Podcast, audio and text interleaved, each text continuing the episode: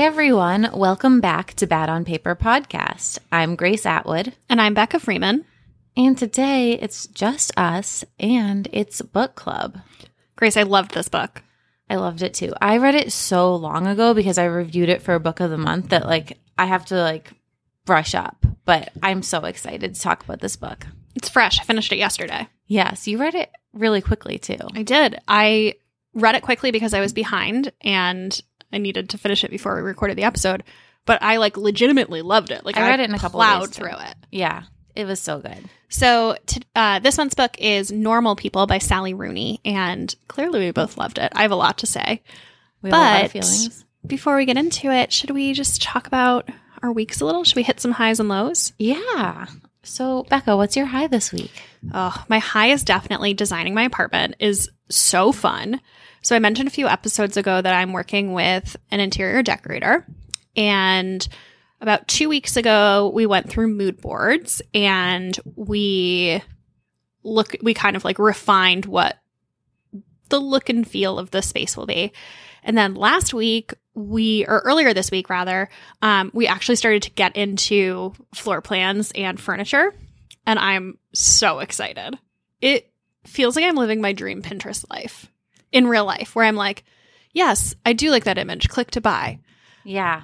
I I got to go upstairs last night and look at Becca's um what are those like plans or like like sheets like is there a word for it what, what I don't she, know. she gave you Like, there's presentations. There, yeah It's like, she has like all these decks of um design ideas from the from the decorator and like this is like my Christmas like I love this stuff It's really So fun. I was Tomorrow- really excited for you tomorrow's the big day where we're looking at floor plans and pieces of furniture for the living room and dining room, Ooh, which I haven't so seen yet. I'm so excited. It's really fun. I'm like really enjoying making the space my own. This whole decorating process is just like, it's so fun. It's so fun. I'm like, I'm jealous. I obviously can't afford to do this, but it makes me want to just like throw everything out and redecorate my place. Do it. That's so wasteful. Um, ask me my high. What's your high? My high is it's just been a nice week. Um, on Sunday, like the wet last week, my low was the weather, and the weather really mostly has kind of turned it around. And on Sunday, I went to the park and I read. I had been so jealous when I moved to Williamsburg because Dumbo has like such a nice park, and so many of, of the other areas of Brooklyn have great parks. And last summer, we got Domino Park, which is my favorite place to hang out. It's just so nice. It's so pretty. It's right by the water. Being by the water really relaxes me. Um, and then just like other fun things, um, there is a new restaurant on the roof of the Wythe called Lemons. They redid the whole place. I don't know if you guys have you been to the roof of the of the Wythe before? No. It's really nice, but they gave it like a total makeover, so it feels like you're in it like in a beautiful, like bright tropical restaurant in Italy. Oh, that's fun. Yeah, like all the wallpaper is yellow. Like there's tons of botanicals. There's like a really beautiful patio. It's awesome. Oh, that's fun. I have to go there. I was supposed to go with you, but I was Yeah. having a stress related debacle related to my low. Yes. So, What's your low? okay.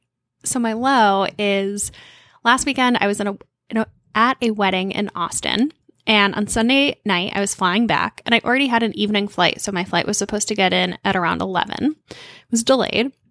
We were on the flight and we start to make our initial descent. And honestly, we experienced the worst turbulence I have ever felt. It was actually Ugh. terrifying.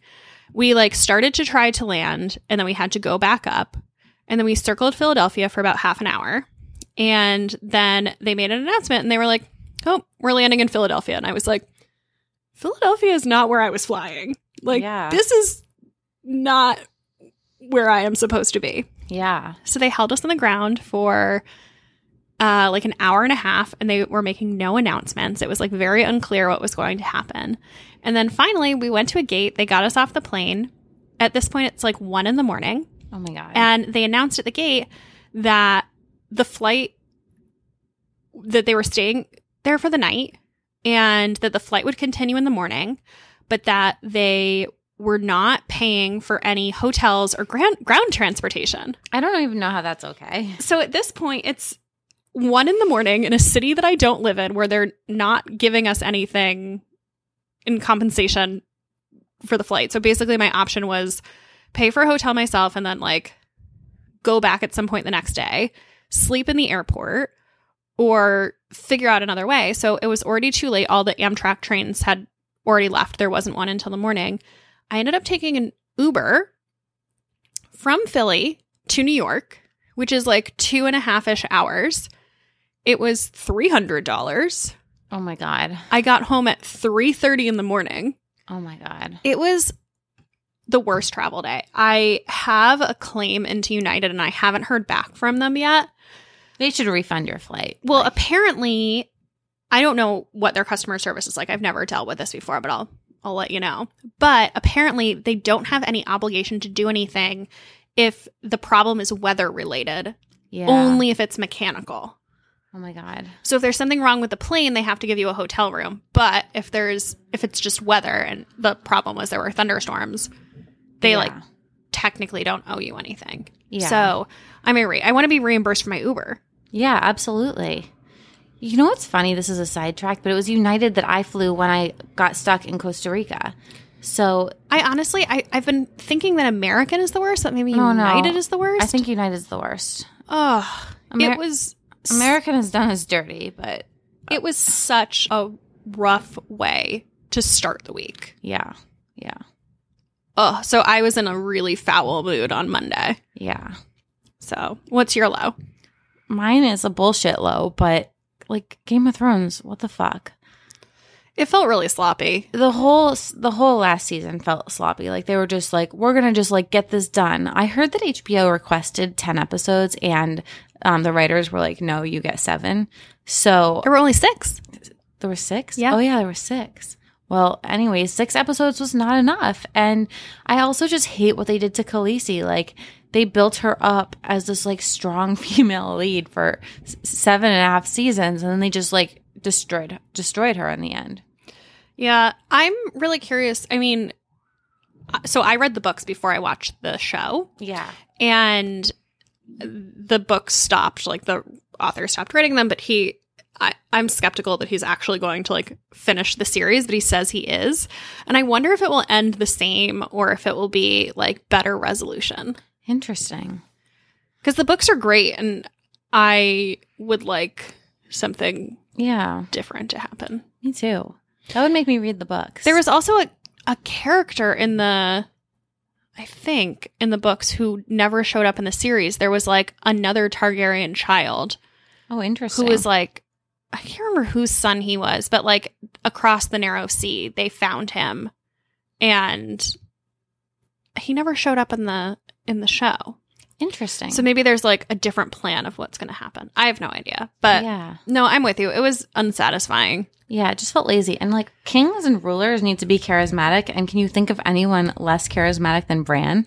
No, I can't. I We like we were like hoping Bran would die. Like Bran just became like our running joke. Like when's Bran gonna die? And like whenever Tyrion's this is bad, but whenever Tyrion's eyes would roll back in his head because he, he does that when he sleeps, I'd be like, stop being like Bran, and that's their king. um so I watched Game of Thrones in my 2 plus hour Uber back from Philly because I was like, well, because I was on my flight when it the show was actually live and I was like, well, at least I'll get to watch this in the car and I was already bitter because I was having such a shitty time. Then I was watching the episode and I was like, this is also shitty. Everything's shitty. Yeah, everything is shitty. I'm like, well, at least I'll have this like great hour and a half of TV. And I was like, this was not a great hour and a half of TV. no. Oh my god, it was bad. Yeah. Yeah. I, I, did you expect it to redeem itself in the last episode? No, Right. But I just thought I don't know what I thought. I think I was just so curious as to what was going to happen. Yeah. Like I had kind of, because this season had been not great and especially the la- the second to last episode, like I wasn't necessarily expecting Yeah. the show to be awesome. I certainly wasn't expecting Bran to be the king. However, Yeah. I wasn't expecting to be fully satisfied. But you know what is going to be really satisfying? You know what? Who won't let What you a down? transition. What a transition. Good job, Grace. Us, we will not let you down. And if you are in Chicago, well, it might be sold out by now, but if it's not, come to our live show. Our live show is tonight. It's tonight, you guys. tonight when this airs. Yes. Not tonight, tonight. Yes. Otherwise, we would be there. We but be there. We're, we're in my apartment. tonight, it is our first live show of our tour. We have incredible guests. Incredible guests. It is going to be so fun. It's going to be a really, really fun night. We can't wait. Come drink wine with us. Hear from Liz Adams and Anna from C, C. Jane and Jen Lake and Jess Keys. It's going to be great. Yeah. If you've been thinking about it and you haven't done it, grab a ticket. All the tickets are on our website at badonpaperpodcast.com backslash live. yes. And for our friends in DC, we have an exciting little announcement too. So our DC tickets are actually almost sold out, hmm but we haven't told you the guests yet, and they're pretty cool. So I think this is going to like give it the final push. If you're in DC and you want a ticket, buy it now because there are not many left. Yes. So we're going to kick off with a reading chat like we always do with Abra Belke from Cap Hill Style. She also is the founder of a new site called 30ish. Um, and she's amazing. She's actually coming all the way from Minnesota. So she's going to be there wedding dress shopping and stuff and agreed to come and be our guest. That's exciting. And then we have an amazing panel. Becca, why don't you talk about that? So we have Meg Biram, who is a blogger and muralist in DC, and then Her art is so good. and then we have September Rainier Vota from Tuckernuck, one of the founders, and then Alisha Ramos, who's the founder of Girls Night In, which is another very reading centric community. So I can't wait to meet Alisha. I'm too. such a fan of Girls Night In and everything they're doing. I'm really excited about our DC show. Yeah. This was totally by fan demand. We Mhm. weren't even going to do a DC show, and then we got so many requests, and now it's almost sold out. And I was like, who knew? Yeah, who knew? So I'm really excited. I haven't been to DC in a long time. I haven't been in years. so like, it's going to be years. fun. Yes, I can't wait. And it's just going to be so cool. But Yeah. definitely get your tickets to that because it's like there's not much, many left. badonpaperpodcast.com. Slash live. Do it. Do it. Grace, should we have a desperation minute? I think that was our desperation Yeah, minute. yeah, that's Leave us a review. Follow us. Do that. Yeah, leave us a review. Five stars. Can we talk about this book now? Oh my gosh, yes. I, I I had like such an emotional response to this book. I think this might be one of the best things I've read this year. Really? Yeah. I love it. I mean, it. I have a lot of best things yeah. that I've read this year because I discovered the idea of you, and I I really liked.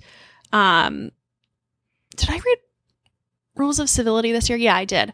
Like I've I've done a lot of good reading this year, but I loved this book. Yes, I loved it too. So I let- think it was just so relatable. And the Oh my God, it was were so well real. done. And you just like you relate to them so hardcore, but you are also shaking your head and being like, "Don't do that." oh, I know. Yeah. Let's give a quick plot summary, and Yeah. then we have a lot to talk about. Yeah. So this book is a love story, but it's not a romantic love story. Yes. So the book is set in a small town in Ireland, and Connell and Marianne meet in high school. So Connell is one of the popular boys, and Marianne is completely an outsider. She's like a very weird girl, and she has literally no, No friends. friends. So Connell's mother works for Marianne's family as the cleaning lady, and Connell comes to Marianne's house sometimes to pick his mom up from work, and Connell and Marianne strike up this kind of unlikely friendship. Yes. But then the friendship turns into more and they start sleeping together without telling anyone. So Connell is deeply, deeply embarrassed and ashamed about this and doesn't want anyone to know. And it's really interesting because you can tell that he he totally cares about her and like really, really, really likes her, but he cares so much more about what everyone else thinks. And I mean that's very common in high school. Um, so he is super insecure, but Marianne can't see how insecure he is. She only focuses on the fact that he doesn't want people to know and is embarrassed by her. So ultimately, Connell asks another girl who happens to be the most popular girl in school to a big school dance that they have. So he asks this girl, Rachel, who in the past has been very cruel to Marianne. Yeah. And he asks her, even though him and Marianne are together, he's just told Marianne that he loves her. And so Marianne is obviously upset and they stop speaking. yeah. So the book follows them then into their college years. So they both attend Trinity College in Dublin. And this time the tables turn, and Marianne suddenly finds herself the popular one, um, while Connell is really struggling socially. And they run into the, each other at a party. So Marianne is now dating one of Connell's new friends, and she seemingly has everything figured out. She's more confident, she's suddenly gotten beautiful, and she's really happy and at ease. Yeah, so Marianne is totally thriving, and Connell is really struggling. So uh, he's not popular at, at, his college. There's also a class dynamic between them that didn't exist in high school. Marianne's family is very wealthy, and and the set of people that she hangs out with are all very wealthy, and Connell is not. Uh, he is like struggling to make ends meet and working jobs. Um, and her friends kind of don't love him. He's hanging around, but they he's on the outside. Mm-hmm. Yeah, they they make offhanded comments about how badly he dresses um, et cetera, et cetera. So, anyways, they try dating again. It seems like it's going well, but then he breaks up with her to go home for the summer and see other people. Um, but you then hear each person's perspective and you realize they were both being insecure and neither one of them really wanted to break up. Yeah. So they get back to school and Marianne is dating somebody else and so is Connell, but they're still in each other's lives and they're like have this magnetic attraction where they have they're not cheating on their other people, but they're having this like very intense email correspondence. They're just like they're in each other's lives in this like permanent way. Yes. So Marianne ends up studying abroad in Sweden and Connell is kind of like getting into the literature scene at school, but like even time and distance and, and Connell kind of having new interests, like they're just still there's this magnetism. Yeah. So they ultimately start dating again, but Connell gets accepted into this really prestigious MFA program in New York. And then the book just ends with her telling him that he should go, um, but that she'll always be there. Yeah. So we have a lot to talk about, but before we do, quick ad break. So today's sponsor is Modern Fertility, and I'm so excited that they're back as a sponsor because I think this company is so cool. So, Modern Fertility is the first comprehensive fertility and hormone test that you can take at home. So, it's so funny because, you know, like I've spent so much of my life trying not to get pregnant. And then, you know, you're in your 30s and you're like, ooh, I have to make sure that I could still get pregnant if I want to. And, you know, women like ourselves, well, I don't know if we want children, but are, are just waiting longer to have children. And one in six couples have trouble conceiving. And fertility testing is very expensive traditionally, and it's also really difficult to access. Usually, a doctor will not test your fertility unless you've been actively trying to have a child for six months. And personally, like I'm single. I, I don't know if I want children, but I would like to know what my options are if I want to think about egg freezing. Yeah. And like I haven't been trying for six months.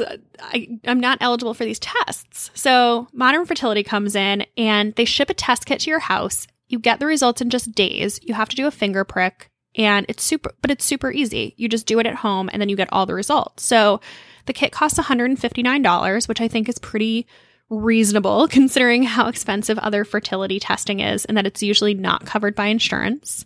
Um, and this is the exact same level of testing. So it gives you things like you can get a sense of your egg count.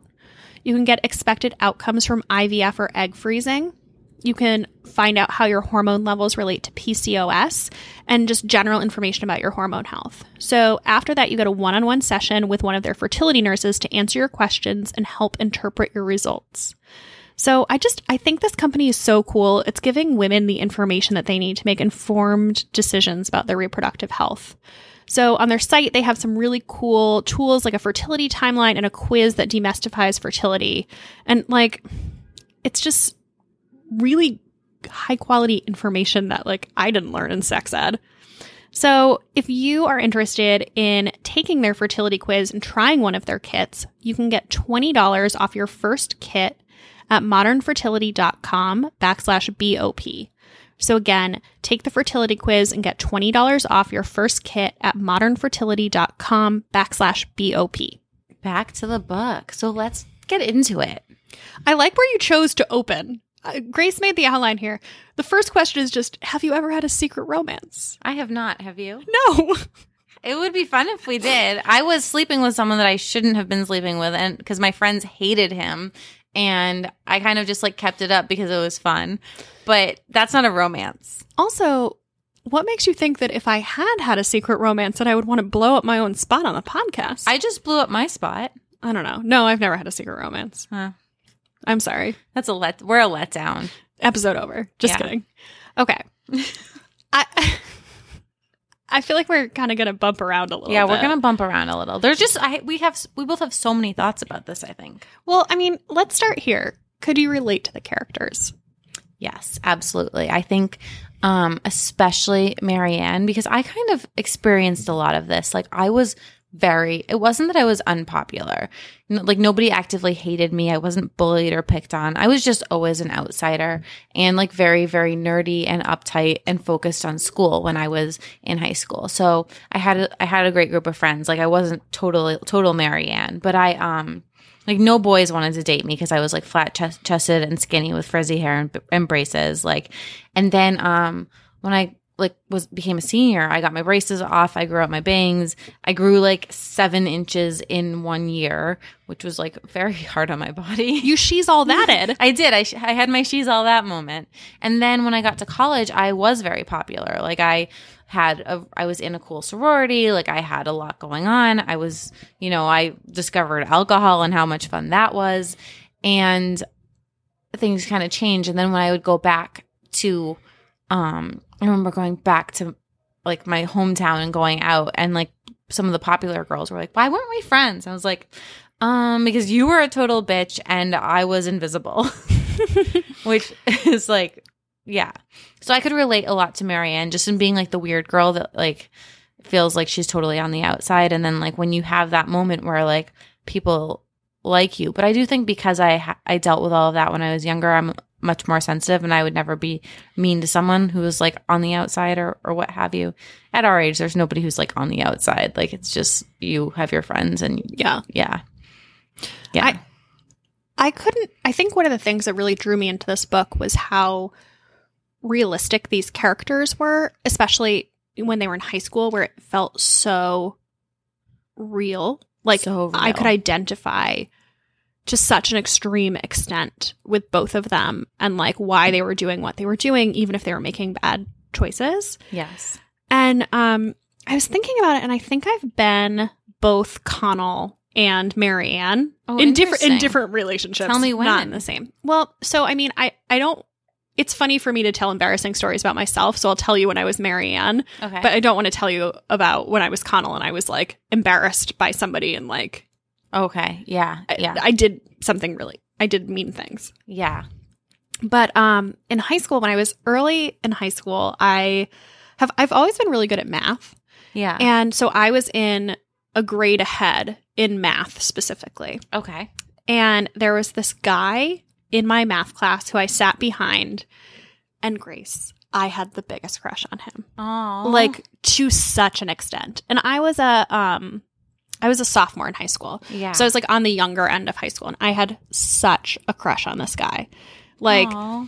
had my friends and I had like code names for him and I just oh my god I was so he was all I could talk about I was so obsessed with him yeah. and he like we were friends in class but he was like older and popular and like of course wanted nothing to do with me and I just like lived in this fantasy world of like oh my god what if something ever happened and I was like so the Marianne where like I was like not even on his radar um and it's really funny. I mean, our relationship was very different than Connell and Marianne's, but um, it's really funny because we lo- lost touch. He, he, I don't know, graduated co- high school, yeah. and in college we were both in Boston, Oh. and it was the dawn of Facebook, and we'd somehow connected, and we ended up going on a date.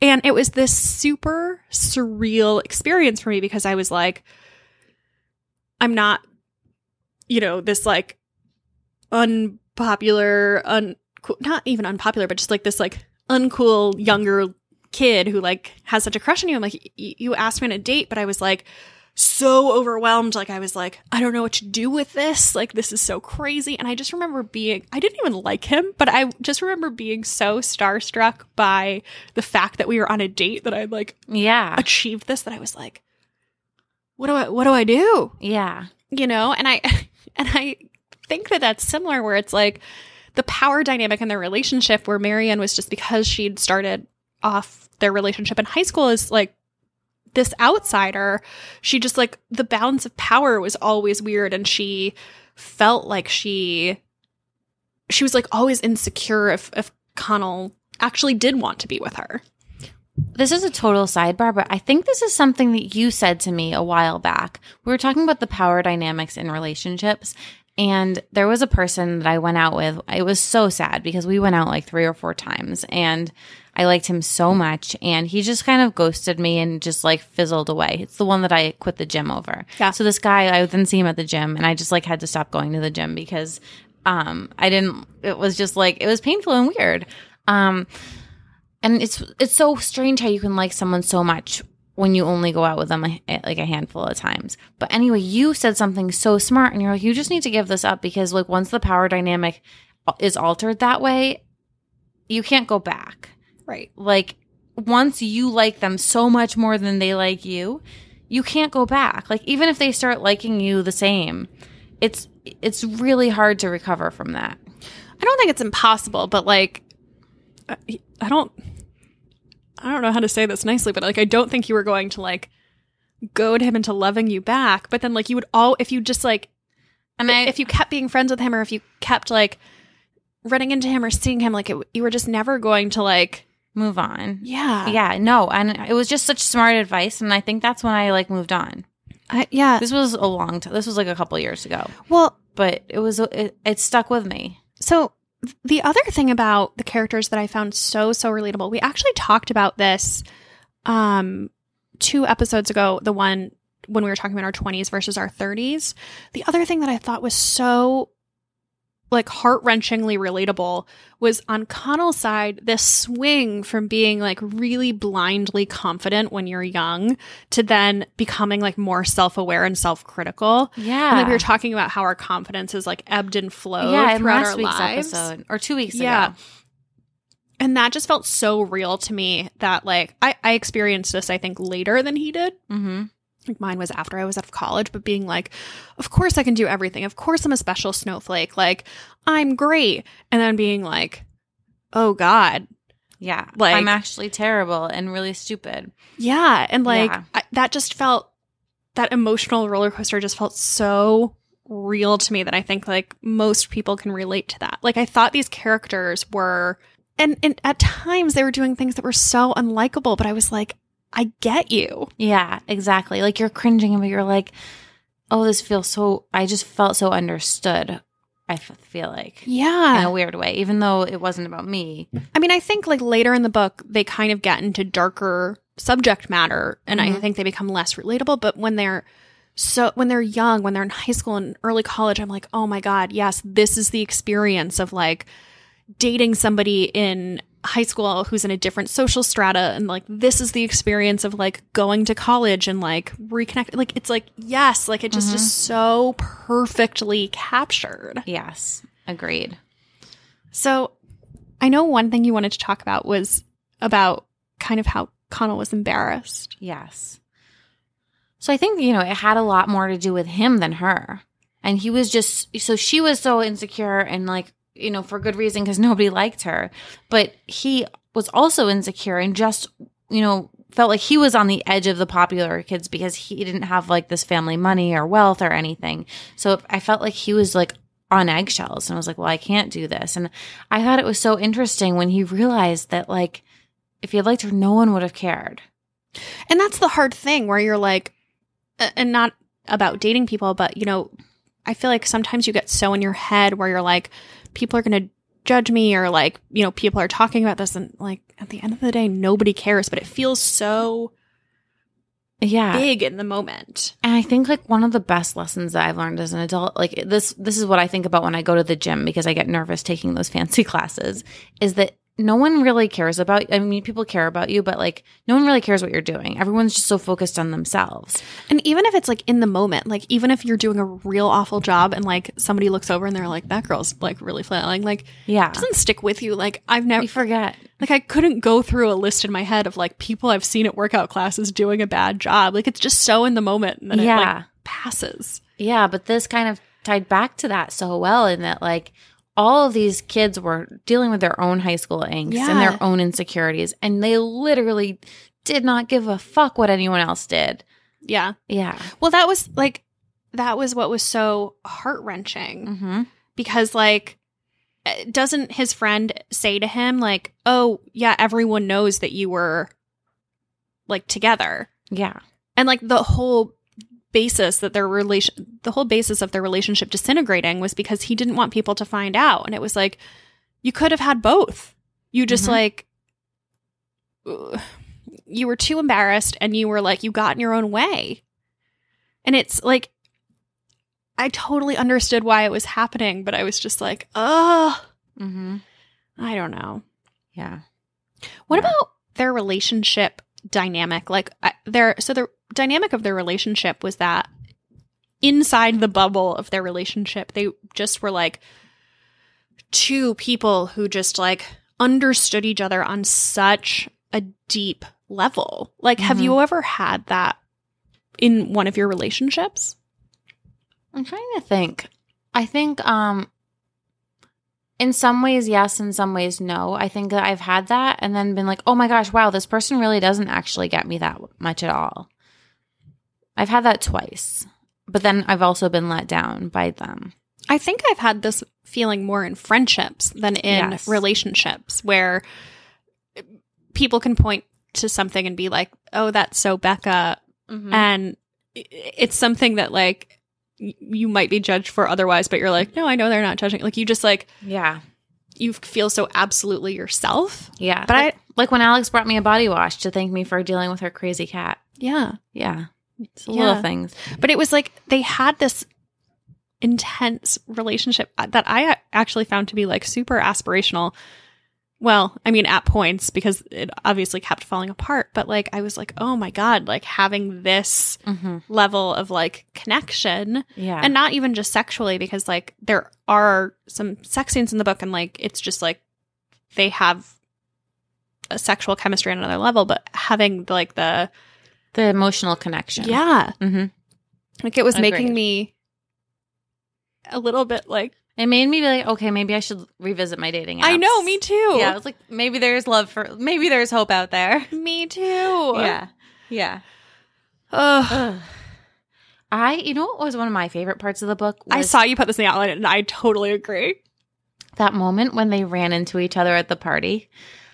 It was just like every girl's kind of fantasy when you run into that guy that, or the ex, or like anyone even. It could even be like a girl who was mean to you in high school, and you look amazing, and you seemingly have everything put, put everything um pulled together. Like whenever I run into an ex or someone that I've dated or had a crush on, I'm usually like frizzy haired and in yoga pants. Like she had her, she was you know looking her very best and feeling her best and kind of in charge of the room, whereas he was really struggling. Well, it was just such a surprising moment because like he wasn't Yeah. expecting to see her.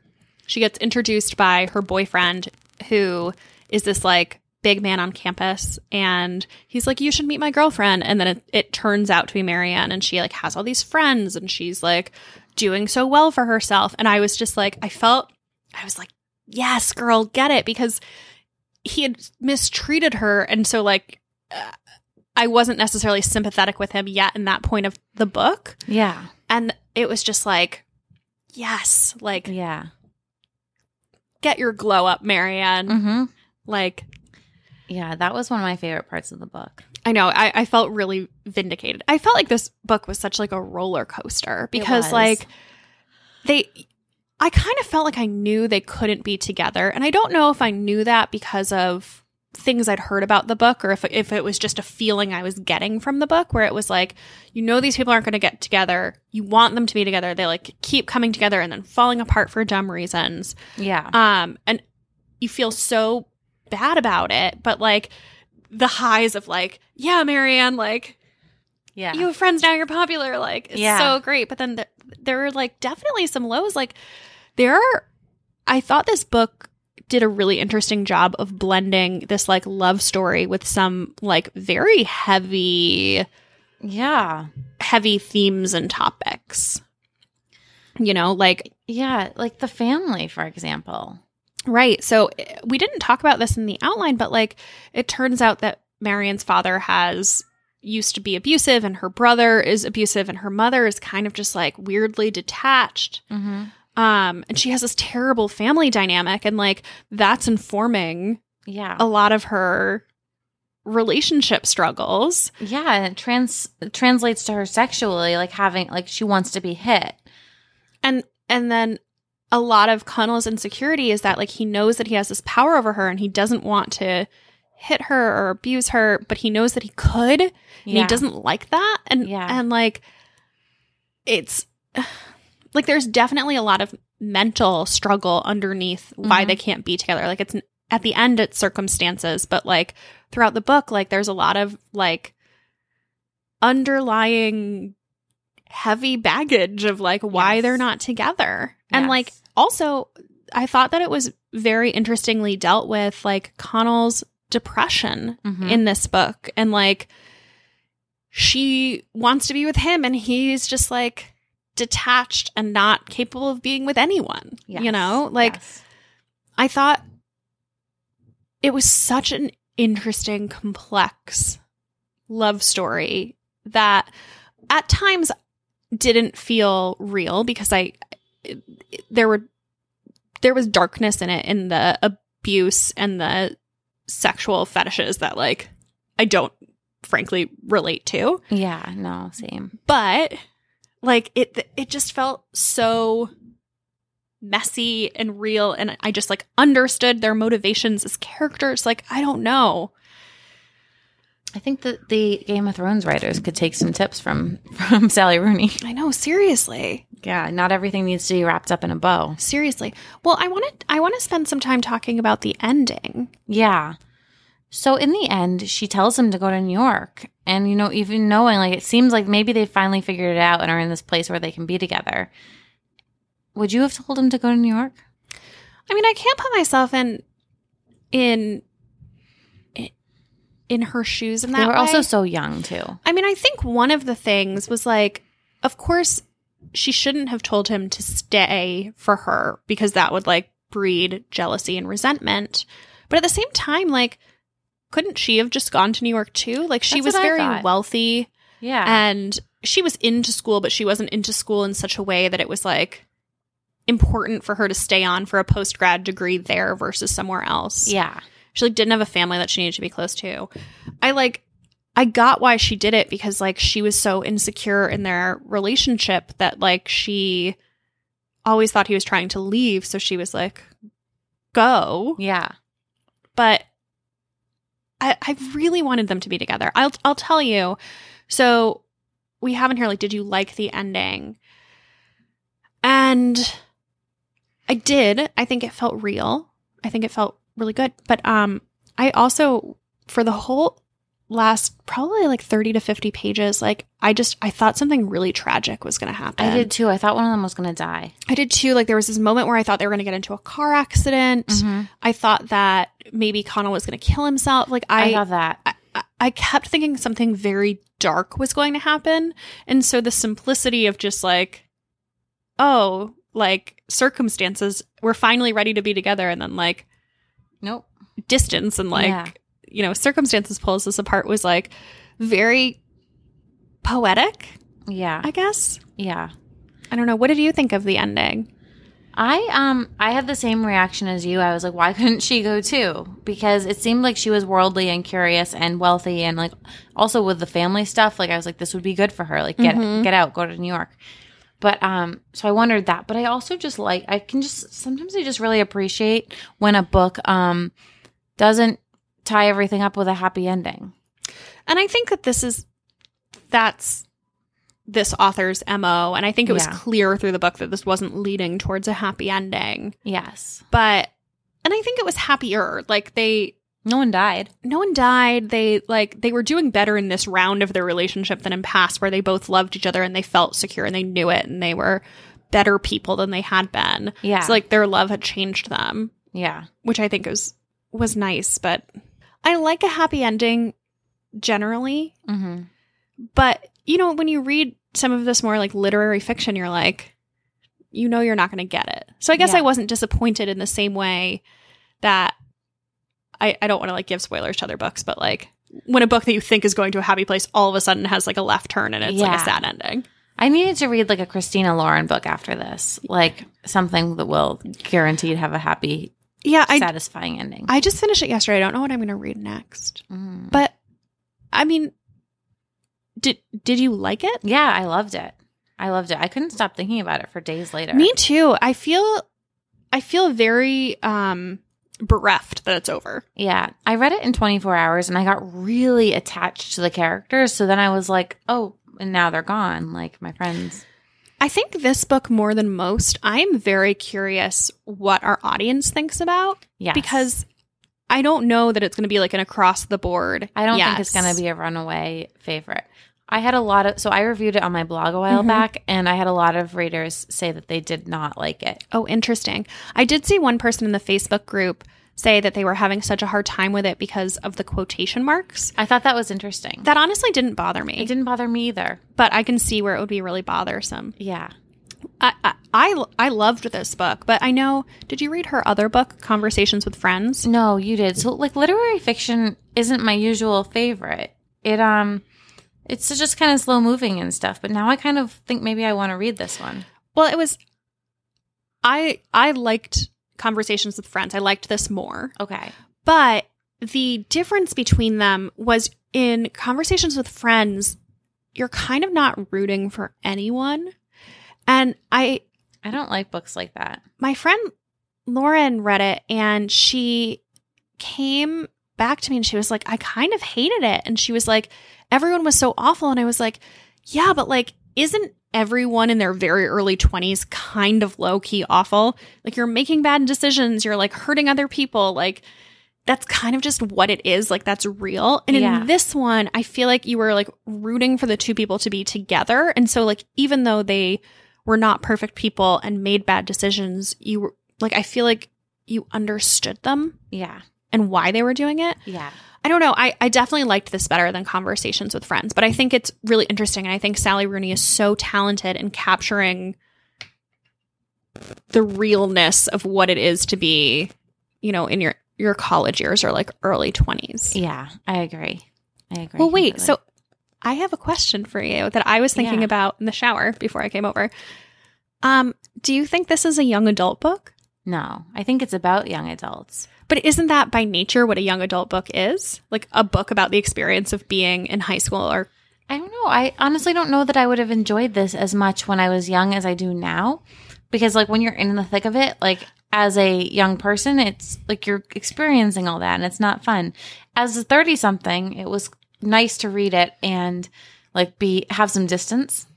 I I do agree with that. Like I think this is definitely a book about young adults geared towards adults because like you can only see this in hindsight where you like have this like heartsick connection with like what's happening to these characters and you're like I understand it but I can't stop it. Yes.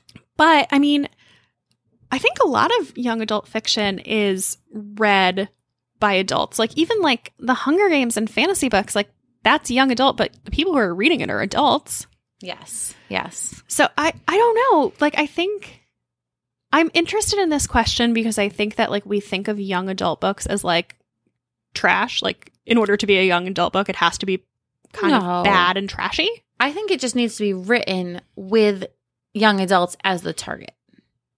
I don't think so because like I would consider the thousandth floor young adult fiction and like I don't think a 13 year old today would get it. Like I don't think they've like seen Gossip Girl and would like care. Like all adults are reading that book. Okay. Uh, but I I think that this is an interesting genre crossover where it's like yeah.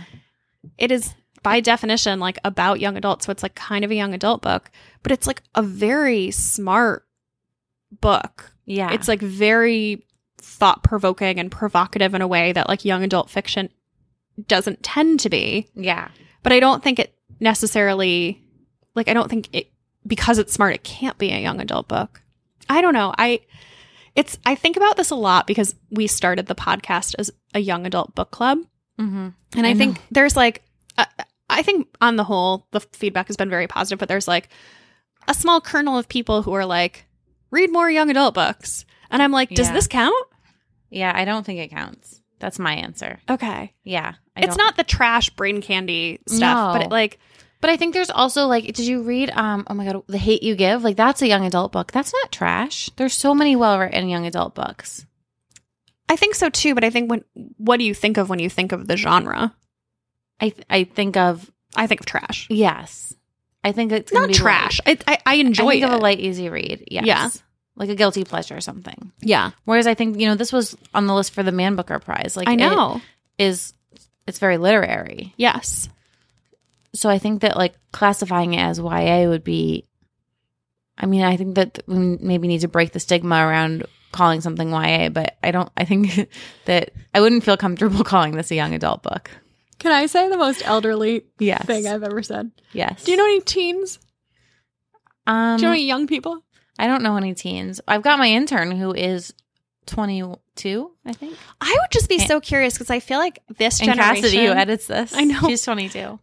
If anyone listening knows any young people, any young folk, Yeah. I, I'm so curious because I feel like the generation that is coming up is much more woke than Yes. we were when we were that age in terms of sexuality and mental health and just like being just more introspective in general. Mm-hmm. We're like, I wonder if this is the type of book that somebody who is currently like a thoughtful, brooding 16 year old would enjoy.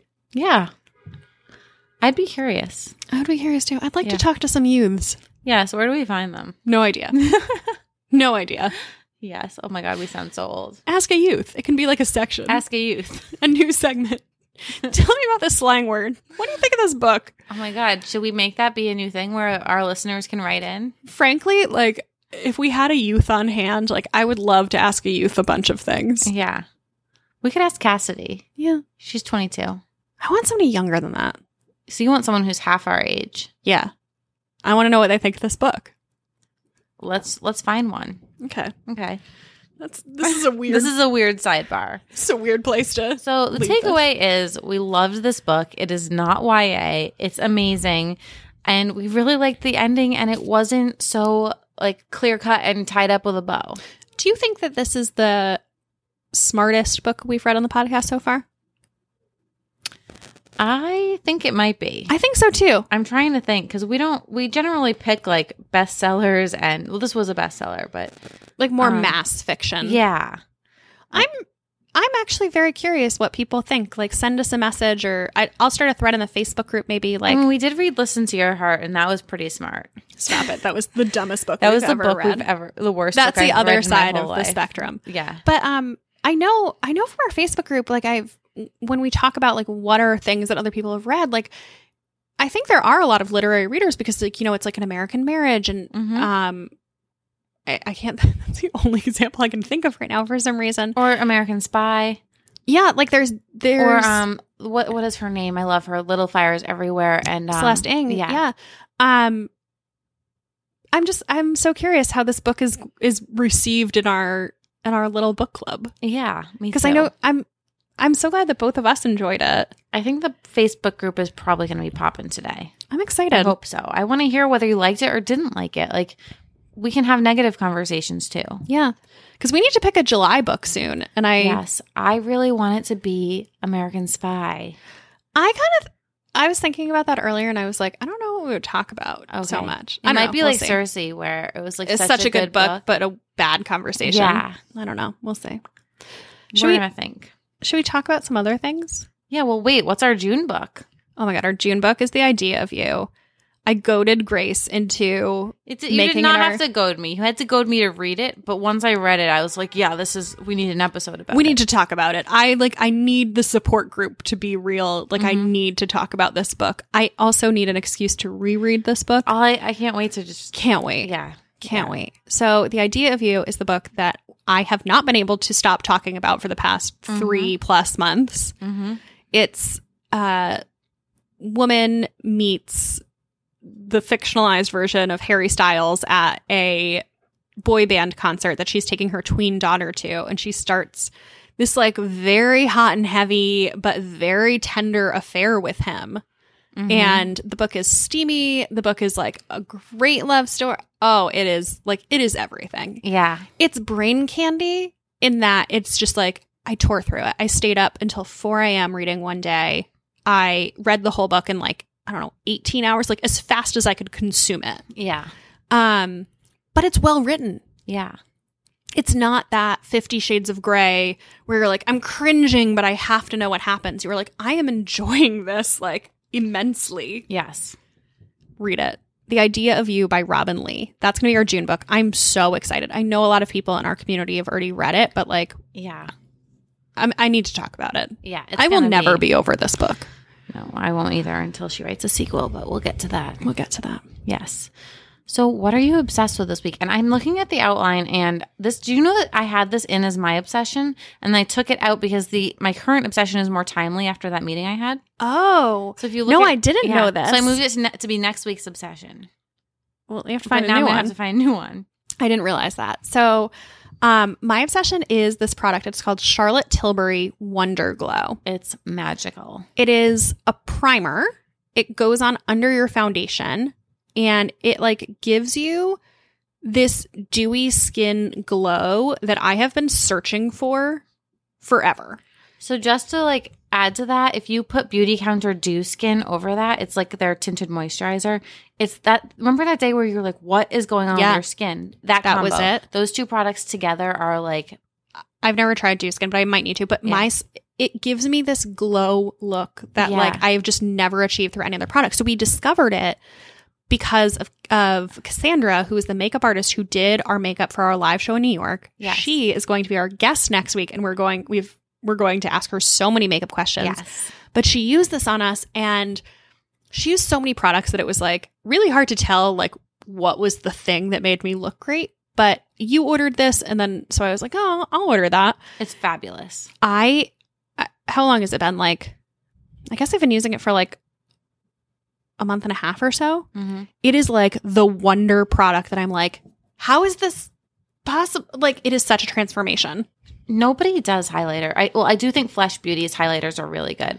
I have But- not tried their primer. Um, I will say. Oh, their primer is really good. Oh, we talked about it forever with Linda. We did, but I haven't tried it. But this is like, uh, because honestly, You could like, use both of them to be honest. oh, really? because I only put Dew Skin on parts of my skin. Mm. Um, whereas I put the Flesh Beauty primer everywhere. No, I put this everywhere. Yeah. Interesting.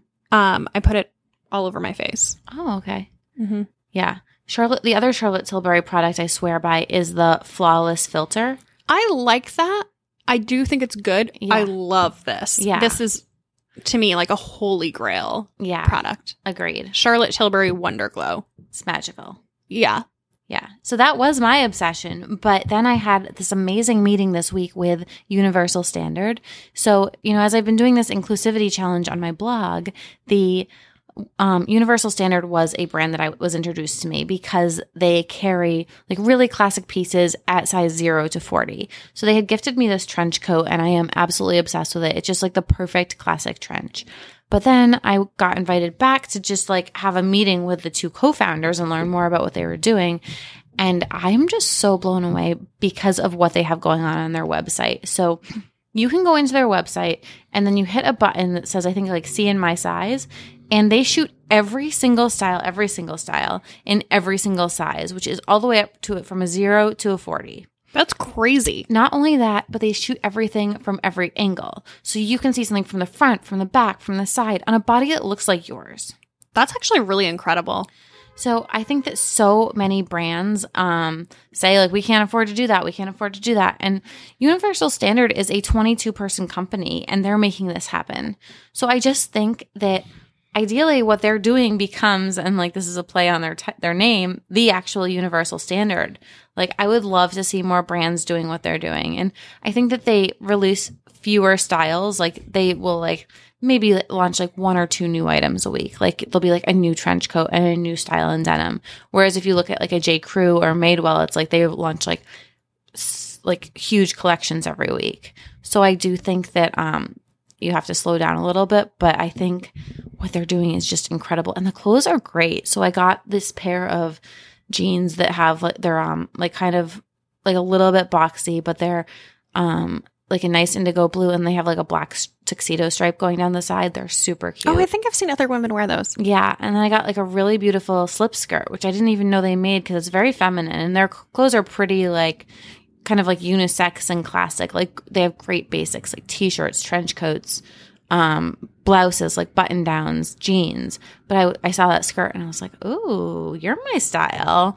Um, so I'm just a big fan, and I just I really believe in voting with your dollar and supporting companies that are doing really great things. And I think that what they're doing is just so wonderful and I hope going to change the fashion industry. Yeah, it's really cool. I I haven't checked that out. I saw it on your story, but I haven't checked out their website and done it in my size yet. But I'm excited to Yeah. like go browse. It's just so nice because I also like and I'm not complaining but like I never see my body represented in um like on websites when I'm shopping. Like the closest thing that there has been has been the Anthropologie Plus collection because I think that the model is like a 6 or an 8.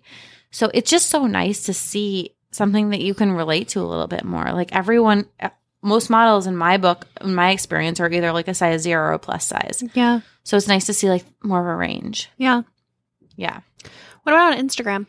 Instagram. Oh, I am following this amazing astrology account called Sanctuary World. And that's Sanctuary World with no O. So W R L D. So they just post a lot of I love horoscope memes, like things like, and I just feel so seen because every Libra thing that they post, I'm like, oh my God, that's so me. Um, there was a really funny Virgo one that I was meaning to send you to. Um, but it's just a fun account and I love astrology and I really believe like I am total, total Libra rising Virgo.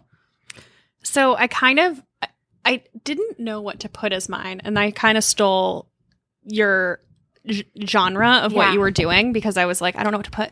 Do you know what I hate? What- Can I vent for a Yeah. second? I hate that Instagram doesn't sort your followers, Oh my your God, me too. follows by newest first. Because I, I hate follow that. things and then I don't remember what they are, and then I can't like go look at my follow list and be like sort by newest to oldest. Mm-hmm. I wish I could. I would be way better at doing Instagram follows every week if I did. Yes, same. So anyway, I was struggling to come up with one this week.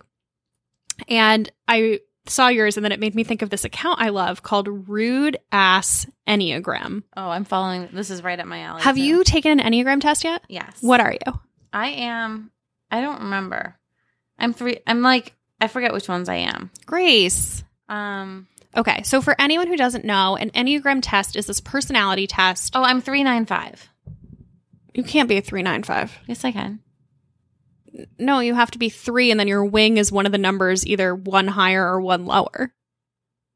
So you can be a 3 wing 2 or a 3 wing 4, but you can't be like 359. No, the test said that I'm a three, and then also a nine, and then a five. I don't think that that's anyway. What do I know? Yeah. What are you? Three wing four. Hmm. So, So maybe I'm a three wing nine and wing five. you can't be. You can only be a wing to the one one higher or one lower. Oh. Anyway, so it's this personality test, and it is eerily spot on. Yeah. So there's nine types, and then e- each type has like kind of like a secondary one that's either the one above it or below it, and it Mhm. is eerily predictive of like I don't know, but this account is all these Enneagram memes. And I feel so insulted most of the time because it's like, it's making fun of you, basically, based on your type. Yeah. And I'm like, oh my God, that's absolutely me. Like, it's scary. yeah. So I have loved following this. I also think the Enneagram test is just interesting in general. Yeah. Um, I'd never heard of it until I don't know, like maybe a year ago or so, and I think it's so much more predictive of like my personality than like the Myers Briggs test, which I feel like is a little more about like your work personality, your like your career minded type versus this is like my basest me. Yeah. I don't know if that makes sense, but I love this account. I think it's hilarious. Um, I'm excited to follow it because so I've been doing. I did the Enneagram back like eight years ago. Oh wow. When I met my ex's mother, she made me take it, and she was like super weird about. it. She's like, "You have to take this test. Like, I need to know what type you are." Um, and I don't remember what my type was then. I think it's changed. Interesting. Yeah. Yeah, this is take the test because it's really Yeah. interesting, but then follow this account because it's hilarious. Um, I see that on reading we are very much on the same wavelength. I know. Are we morphing into the same person? I don't know. Well, we we both got this sent to us. But like I live upstairs now. Yeah. We both have the same uh, primer obsession. We're both reading the this same is getting books. really dull. um So we both read Park Avenue Summer, which I loved because I love historical fiction and I love anything about magazines. Like, because I always wanted Yep. to work for a magazine. So I was fascinated by it. So it was about Helen Gurley Brown, who was the first female editor in chief of Cosmopolitan magazine. yeah, and she really turned it into like the sex positive outlet Yeah, that it, it is. it was basically like Good Housekeeping fo- before she Yeah. came on. Um so this book for me started really slow. Same. and I actually switched to another book, th- the other book you're reading, Yeah. um, because I was like, "Ah, I want something faster paced. And then I, when I was on this terrible flight on Sunday, not just because I was on the terrible flight, I got so deep into this book, and I, I was like, it was such a page turner. yeah. Like yeah. it really picked up, uh, maybe a hundred pages in, and I, it does. It picks right. I was so into the drama. I was so into it. I love the so the book jacket for this. One of the blurbs says that it's the Devil Wears Prada meets Mad Men. Oh my god, it is. It is, and I'm like sold, Yeah. sold because it's in the it's in the 60s Yeah. and it's like a female Mad Men. Like the protagonist Mm-hmm. is this like girl who's at her first job working for this like powerful known woman who's Yeah. And she even like has such like a force. she has like the romance that Anne Hathaway that Andy I know. Sachs had I know. with like the the bad boy. I know The whole thing. It's it was really good. I will say my chief complaint was that it ended a little abruptly, Yes. but I I loved this book. I loved it. It was it was a great read. I think this would be a good summer beach read. Yes. because it's like it's like pretty fluffy. You, it's easy to just like pick up and put down, but Mhm. it's like it kept my attention, and at the end, I, like I really liked it. I really liked it. And I, I will say, I- it took me, like you said, it was a little slow. Like there was a couple nights where I would like just fall asleep reading it. And then it like picked up. And I remember it was, I stayed home on a week, on a weekend day and just read and read and read until I finished it. Yeah, yeah.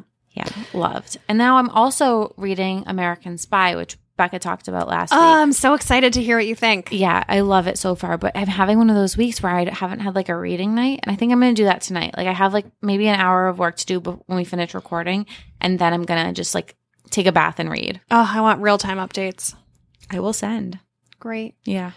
Guys, this has been really fun. I want to talk more about this book on the internet. Yeah, so come to the Facebook group and let's chat. Yeah. And if you aren't already, you can find me on Instagram at Becca M. Freeman. And I'm on Instagram at Grace Atwood, and then I also have my blog thestripe.com where I post 6 days a week. We can't wait to talk to you next week with our favorite makeup artist. Yes, our favorite makeup artist, Cassandra. She is amazing. And you guys, the I, Becca, I don't know if you saw the outline for this one yet, but the questions are epic. We're going to learn a lot. Like, I'm ready to gonna learn. so so much. Like I was like, yes, I want to know that. Yes, I want to know that too. Can't wait. Um, so I'm so excited for her episode. Yay. Yay. See you next week. All right, bye guys. Bye.